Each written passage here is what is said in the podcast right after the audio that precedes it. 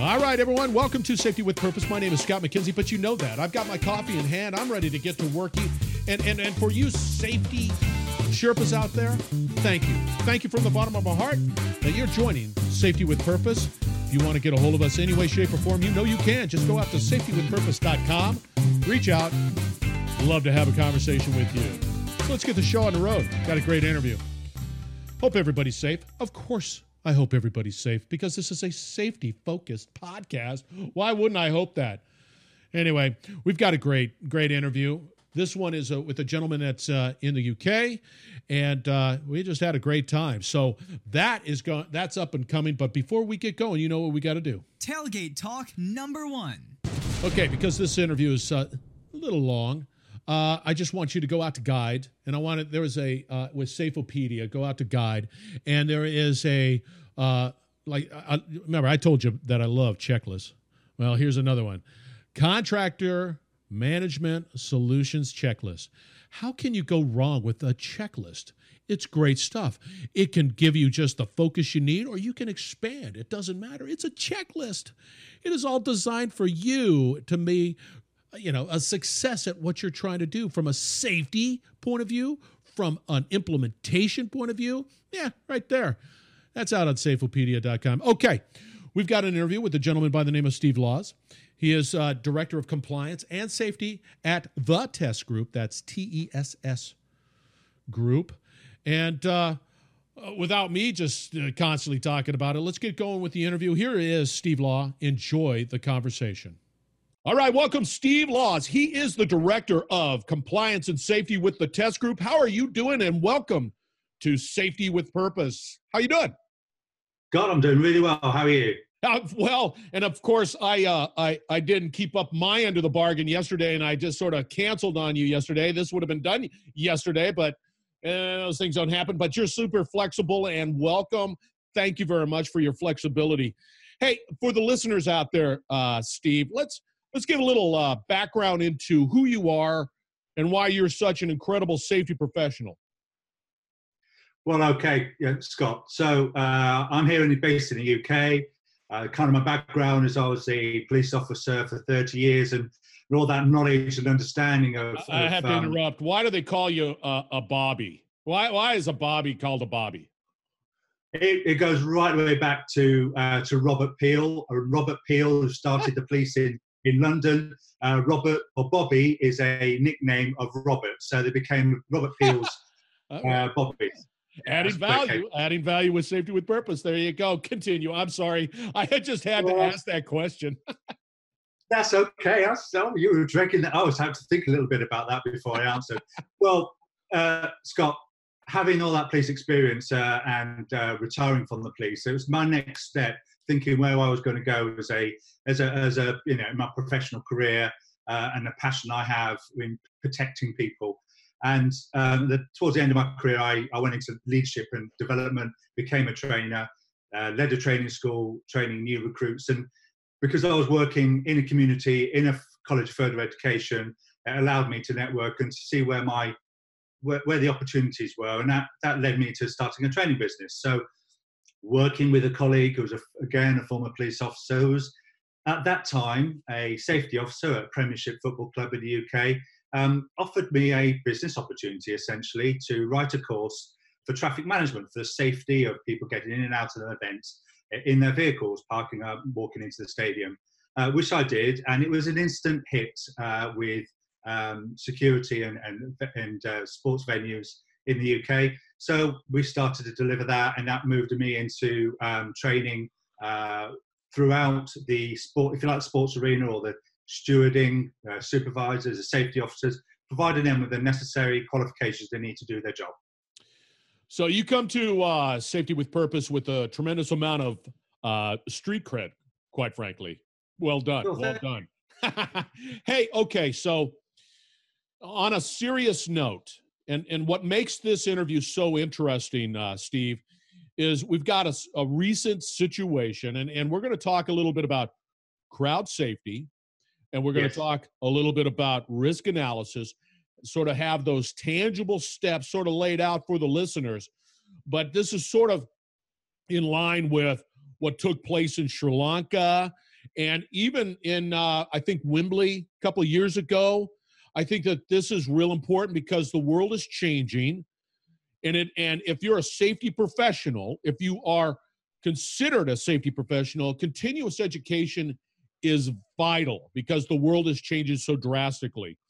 Why don't you sort of lay out a little bit about that crowd safety around uh, and risk analysis in this ever changing world? Thank you, Scott. Now, I've been thinking a lot about what happened in Sri Lanka and, and how you could have prevented that sort of situation. Now, um, you can do so much and it still can happen. I need to acknowledge that, that, yeah. that you never completely eliminate the risk. However, you can take steps to mitigate and prevent and try and discourage.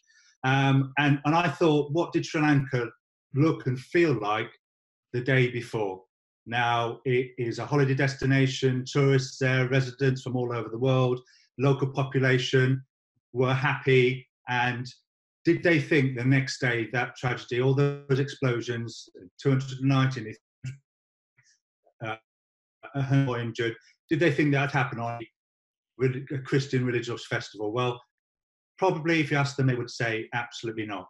So for me, reflecting on that, uh, and for my, uh, if I sector of expertise and, and the safety of people at sporting events, um, it reminds me that when you're at your most happiest and complacent and satisfied everything's going well, you actually are at your highest risk because you never know what's going to happen around the corner.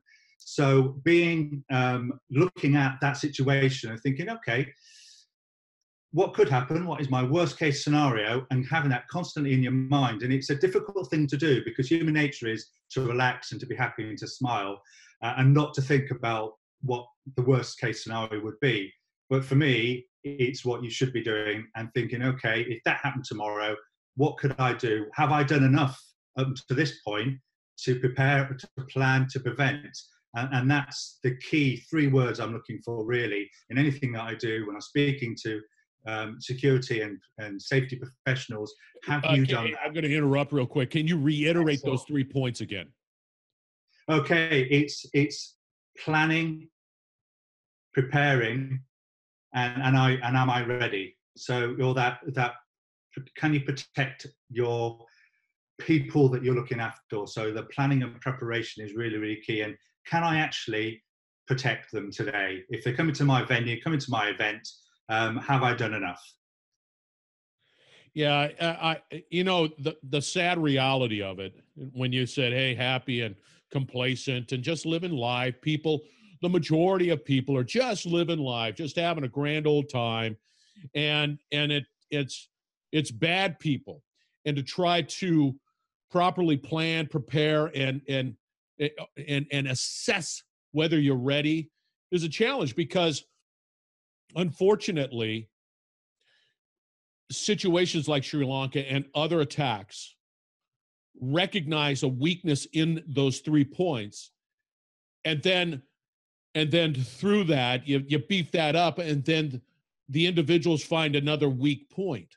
And it's once again gets down to we're happy and complacent and and it, it's it's it's a never ending battle. It's it's it's never ending it you, you're quite you're quite right scott. And i think the key is to be um, is to have really good partnerships with your national safety and security agencies that doesn't matter where in the world you are every country has that response and has that responsibility. So there's information that you can share and is shared um, across um, you know, across the, the you know the government and the private sector. So when you're looking at the safety of the public, it's a shared responsibility. So thinking about how you work with other agencies to ask the right questions, and this is the key to that. Have I asked the right questions to protect the people that I'm looking after? So what is current? What what is the information that I need to know about?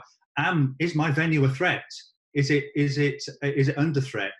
Is it uh, vulnerable? So it's looking at the safety and security. We we look at we look at two two factors in the UK. We look at what's called the P and the S factor. So the P factor is is is about the physicality of your venue. Have I done everything to protect this. So, and recently um, you you'll see um, extended bag searches, more searching, an outer perimeter around your venue where you may be doing a soft ticket check. Um, looking at having a clear bag policy, limiting what can be brought into the stadium. Those are deterrents and also detect um, things that shouldn't be brought in so they can be left outside the stadium.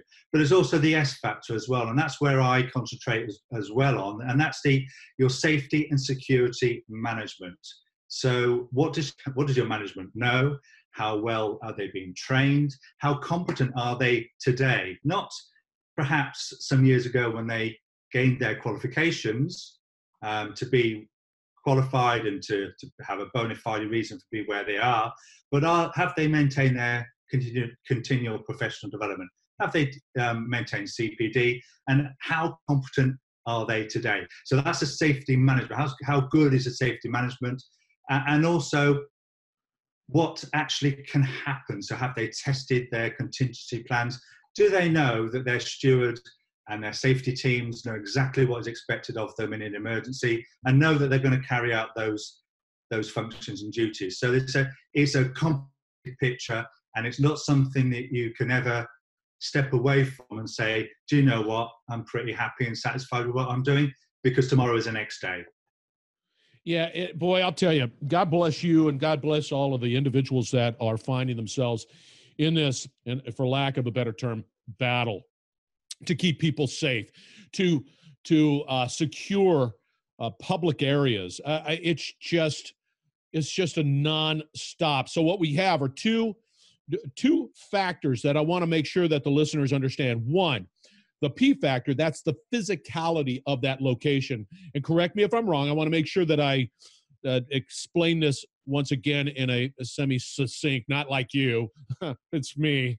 Um, this is where the physicality, the checking of the bags, the the uh, going into that public uh, area and being more focused on creating deterrence to prevent people from going into those areas with with uh, with problems. And then the second one is the S factor, and that is your safety and security, sort of the plan, the the, the nonstop, always planning, always making sure that's your safety and security factor. Did I do that okay? Yeah, it's pretty good. Pretty good, yeah. And that's that's uh, yeah, so, yeah. I'm trying. I'm trying to digest it as much as I possibly can. You're the pro. thank you. Well, well, even even myself, we we we have we have a number of, if you like, guidance documents in the UK that that um, that are uh, written and uh, um, produced by government one of them is through um, an organisation called the uh, um, Sports Ground Safety Authority. They produce what's called the Green Guide. It's a coined phrase in relation to green being sports stadia and football grounds. We often have a green pitch, so we call them the Green Guide. So they, they've, they've really identified this P&S factor. And, it, and it's, again, that's that standardised approach across all sports venues. Um, so you know that the responsibility for the safety officer when they're looking at safety security, they're looking at their P and the S factor. So that standardizes the approach, but they still need to know what underpins um, the, the knowledge and understanding of what safe looks like. Can I actually do this? Uh, so so you got the the the the P and an S factor. I understand it. That makes sense. Is there something that individuals can do, companies can do from an from a, I guess, uh, research? Uh, are, are they getting some indication of of things that are taking place? Like, is there some sort of buzz that that that is creating a focus on potential risk? Does that make sense? Well, I guess in the, in the USA, you'll share a similar sort of process that we have in the UK, where where there are intelligence bulletins, and I I I have bulletins sent to me every day through from, from National Security Agency uh, in the UK that, that alerts me to things like the uh, the environmental process in in London. So and, and I I email those out to my network so they so they have an awareness of what's happening. And that's that's a daily briefing. So you have to be within that network but that's the responsibilities of your safety professionals to have those links. So so being able to to join that network, you, you, have that constant update. And even before you'll see on the news what's happening, those in, those that information will come through, and we, you know, now as one of the um, it's a focus points to, to disseminate information amongst hundreds more around the country. I'll push that out to my network so they are briefed about what's current. And that's really important because you can read that the day before uh, yeah. your event and say, how does that affect me? Is there anything that I need to do to, to, to um, now that I'm aware of that, to make sure and see what the impacts are onto my venue. So that that is part of you like the security network and the and the information sharing that happens. So there's there's plenty of resources out there to really help you with your ability to be able to properly secure a venue and um, be prepared as much as you possibly can. Granted, there's you know there's you, know, you do the best you can. I understand that. Now, yeah. One of the areas that that I'm passionate about, and that's education, because what I find, and and you can correct me, but what I find is that if I was a doctor, I would I would continuously educate myself because things change. I, am not I'm not going to apply um, doctor knowledge 20 years ago to my patient today. It might it might just be an aspirin, but recognize that there's this tremendous amount of knowledge and uh, learning that has gone on for the past 20 years. The same thing the same reality applies to safety professionals. But for whatever reason, we go through our certification, we go through whatever the training is, and then we just sort of thought, that that's it, man, I'm done. And and and we don't we don't continuously or uh, develop our skills. Why is that a problem?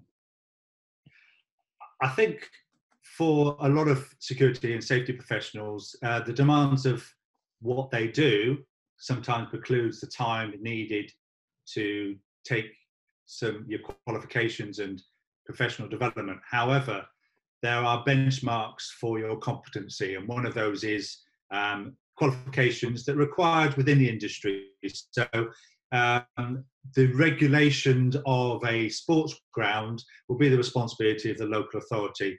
They may say in their um, their license for that event, for that venue, that the safety officer must have um, qualifications. Where do they get that from?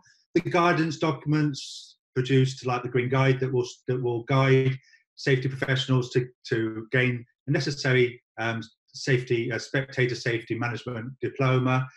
But it doesn't stop there, Scott, because that is a moment in time. That yeah. says you're competent when you pass pass the qualification. So it's maintaining and keeping keeping in head of, ahead of what is happening and going back um, to um, doing more courses, to to read widely, and to make sure that you're learning from other professionals. Now, I I, I always um, uh, keep in touch with uh, my university lecturers. That when I went through uh, my degree of leaving the police to gain more knowledge, so that I could impart that back to the safety safety professionals I was training um, making sure that I keep in touch with them. So I read their articles that they're producing all the time, and I, I keep my knowledge um, current as to what they're thinking about crowd side. Not just about about dynamics of crowds, about how they move in and out of the stadiums, but the psychologies of crowds as well, how they behave and how that how that changes over time. So um, it's it's seeing what's happening and how we learn from the, the international events that we we participate in as well. And going back to London the Olympics in, in, in the UK, London 2012. Yep. Um, before then, the, the, the, the phrase that was coined after during that event, the last mile, didn't exist, but it was something that was talked about, developed, and um, is now um, talked about and it is, is a benchmark for other Olympic events. And it's that egress in and out of the venue between the venue and a transport hub. So that might be a bus station, it might be a train station, might be underground, but your responsibilities as a safety officer doesn't stop at the turnstile. And, and it's been coined, it's been um, further expanded now, and it's now called Zone X, EX for the exterior. So you have a responsibility to work with your other agencies to make sure people can get in and out, and of course they're kept safe whilst they're doing so, because they're just as vulnerable outside of the stadium as they are inside. It, it, it is, and and uh, that that's that's impressive. I mean, that's especially for the Olympics, the London Olympics, and and uh, having done some business in London, that's that's a challenging environment, just just in general, because people are going in and out, in and out, and it's just it's there's just it's just quantity of people everywhere. And, and it's and it's and that's the challenge, the movement of people. Um, movement. Is, is a is a bigger challenge than actually when they're in a stadium because once they're in, they're in, they're sat down and they're watching, you know, they're having a great time, and that's and that's absolutely fabulous. However, the legacy of your event often isn't the great sports spectacle inside the stadium. Um, it's it's your experience arriving and leaving, uh, and quite often, if you get that wrong, uh, and you're caught in a traffic jam, either getting in or usually getting out, and you take hours to get home. That's what you remember. So um, if you if you then ask, how was that? How was that football match the other day? I said, well, yeah, it was a great. We won, but boy, with that traffic on the way home, I took hours, and that's what you remember. So you may not even want to go next time because do you know what? It'd be easy to watch it on the telly. Yeah, you get the HD quality. Yeah, why not, man? Great shots. and for live sports, for the venues, that's the issue. You want to attract people in there. You want them to to actually be there. And The draw will always be there to watch your, you know, watch watch your team play live. But but it's making sure that you have that joined up thinking about safety and security, but also the management, because it's not just about that. It's about the commerciality of this stadium. How can I make sure that I'm working with my commercial partners to make yeah. sure everyone's having a great time and you know making sure that everyone um, has everything that they require and need and expect. Well, I got to tell you, uh, here's a here's a little deviation from our conversation. I had the opportunity. Now, this is not a premier level, but I I attended the Bristol Rovers football club uh, match when I was in Bristol, and it was a fantastic experience. And so it was i i, I love the spectacle of it. I love the chanting. Of course i wasn't chanting but it was it is an experience for people to um, be a part of. And i really and and you know god bless you guys for keeping the people safe because it is a fun time. It is an ex- exceptionally fun time uh, absolutely, I think that's great. You've had that experience because oh, you've yeah. seen you've seen sport in a different country in a different environment. Perhaps you may have experienced uh, in, in in the USA for you know whether you be yeah. going to uh, different types of uh, uh, football or basketball or or baseball events. Um, I think football is a unique environment. It's yep. it sometimes can be quite tribal, very much one team against the other, and the supporters um, uh, behaviour has become quite challenged to to to to manage. Uh, however, the atmosphere is is is excitable. It's a, you know it's infectious, and I think that's the that's the beauty of, of watching live sport. Absolutely. You know, and and our jobs as safety professionals and making sure whilst they're doing that that they're safe um, not only inside the stadium but outside as well. And that that comes back to the physicality interestingly went to to Bristol Rovers because they have trialled um, different types of seating. So we're in fact being able to stand in the stadium rather than sit down. It's called rail seating that can be pulled back, so you can actually stand up safely rather than sit down. So it's always a thing. You know, goal scored, everyone wants to stand up, then then they have to sit down, then they stand up and have to sit down. So it's you know it's going back to what we did have in the in the UK before before some very important uh, tragic events such as the Hillsborough disaster, where that was a big sea change after the Taylor report, where wow. sports stadiums were made all seater. Uh, but again, it's a changing, evolving world, and you know, and you go, you look elsewhere in the continent. In Germany, for example, people can stand up. In France, they can stand up. So it's a it's a big, lively conversation in the moment whether she returned at, returned to uh, standing in stadia. Right, uh, and and and that highlights the realities of our market and the constant necessity to change and learn and grow because that's what that's what's happening out there in the real world where they're always absolutely. changing. Yeah, All right. absolutely. Steve, we're going to have to wrap it up. This is Steve Laws. He is the director of compliance and safety with the Tess Group. That's the T E S S group. I don't have to spell that out. And we covered the P factor and the S factor. And we also talked about the plan, being prepared and am I ready? The factors associated with the um, crowd safety and risk analysis. Am I leaving anything out? Oh, oh, and one last thing you can get intelligence, you can get alerts that will help you in in what you're trying to accomplish and they're they're out there right? Absolutely just being able to tap into them. Oh, very good. Well thank you. And and oh one last thing. You're out there on linkedin right? Absolutely you can see me on you can find me on linkedin uh, you can just google my name steve laws i will pop up.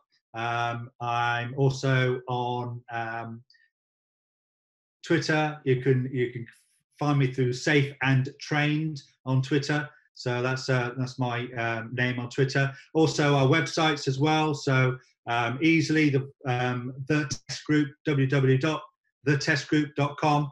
But we yeah. also have another one as well, which is www.safeandtrained.com. So that's more concentrated on the safety and compliancy courses we deliver. But we're out there. You could you can um, email me. You can message me on my website. So you can also link in with me. I'd be happy to, to link in with anyone that's listening to uh, this podcast today. And we can have another conversation about safety and security. Excellent. That's Steve Laws. He's got a tremendous amount of safety street cred. You need to take note. You need to reach out with, to him. He is active on LinkedIn. He is active on Twitter. Make that a priority in your day. So thank you very much for joining. I appreciate it, Steve, your time for the Safety with Purpose podcast. Hang tight, listeners. We're going to be on the other side. We're going to talk a little bit more about how to get a hold of him. Thank you, Steve, for joining. Thank you. Thank you, Scott. As an industrial professional myself, I was always passionate about sales, marketing, branding, expanding the marketplace for my company. That's what the Industrial Talk platform is all about. It's about you, the industrial company, the industrial professional, and your legacy. Increasing sales, gaining greater exposure on what you do and how you and your company changes the world. Go out to industrialtalk.com. That's industrialtalk.com. Contact me. Let's have a conversation to see how we can work with you on improving your bottom line and that you can be a part of an ever growing network of industrial companies focused on expanding and growing and leaving a legacy. I hope to hear from you soon and be safe out there.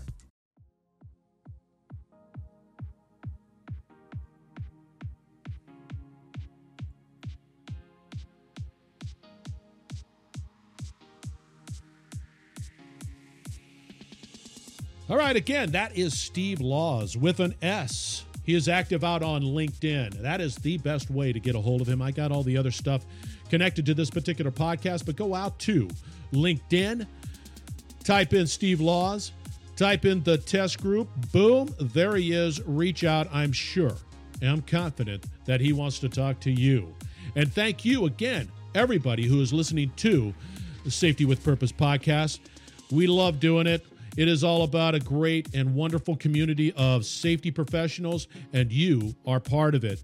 So, if there's anything that we can do, because safety is our focus, we are more than happy to do whatever is necessary to just, you know, preach the word of safety. So, thank you very much. Thank you for joining the Safety with Purpose podcast. Reach out to us. We're, I guarantee you, we'll, we'll get in contact with you. Take care, everybody. Be safe as always, of course, because this is a safety podcast. You got to be safe. And we will talk again later.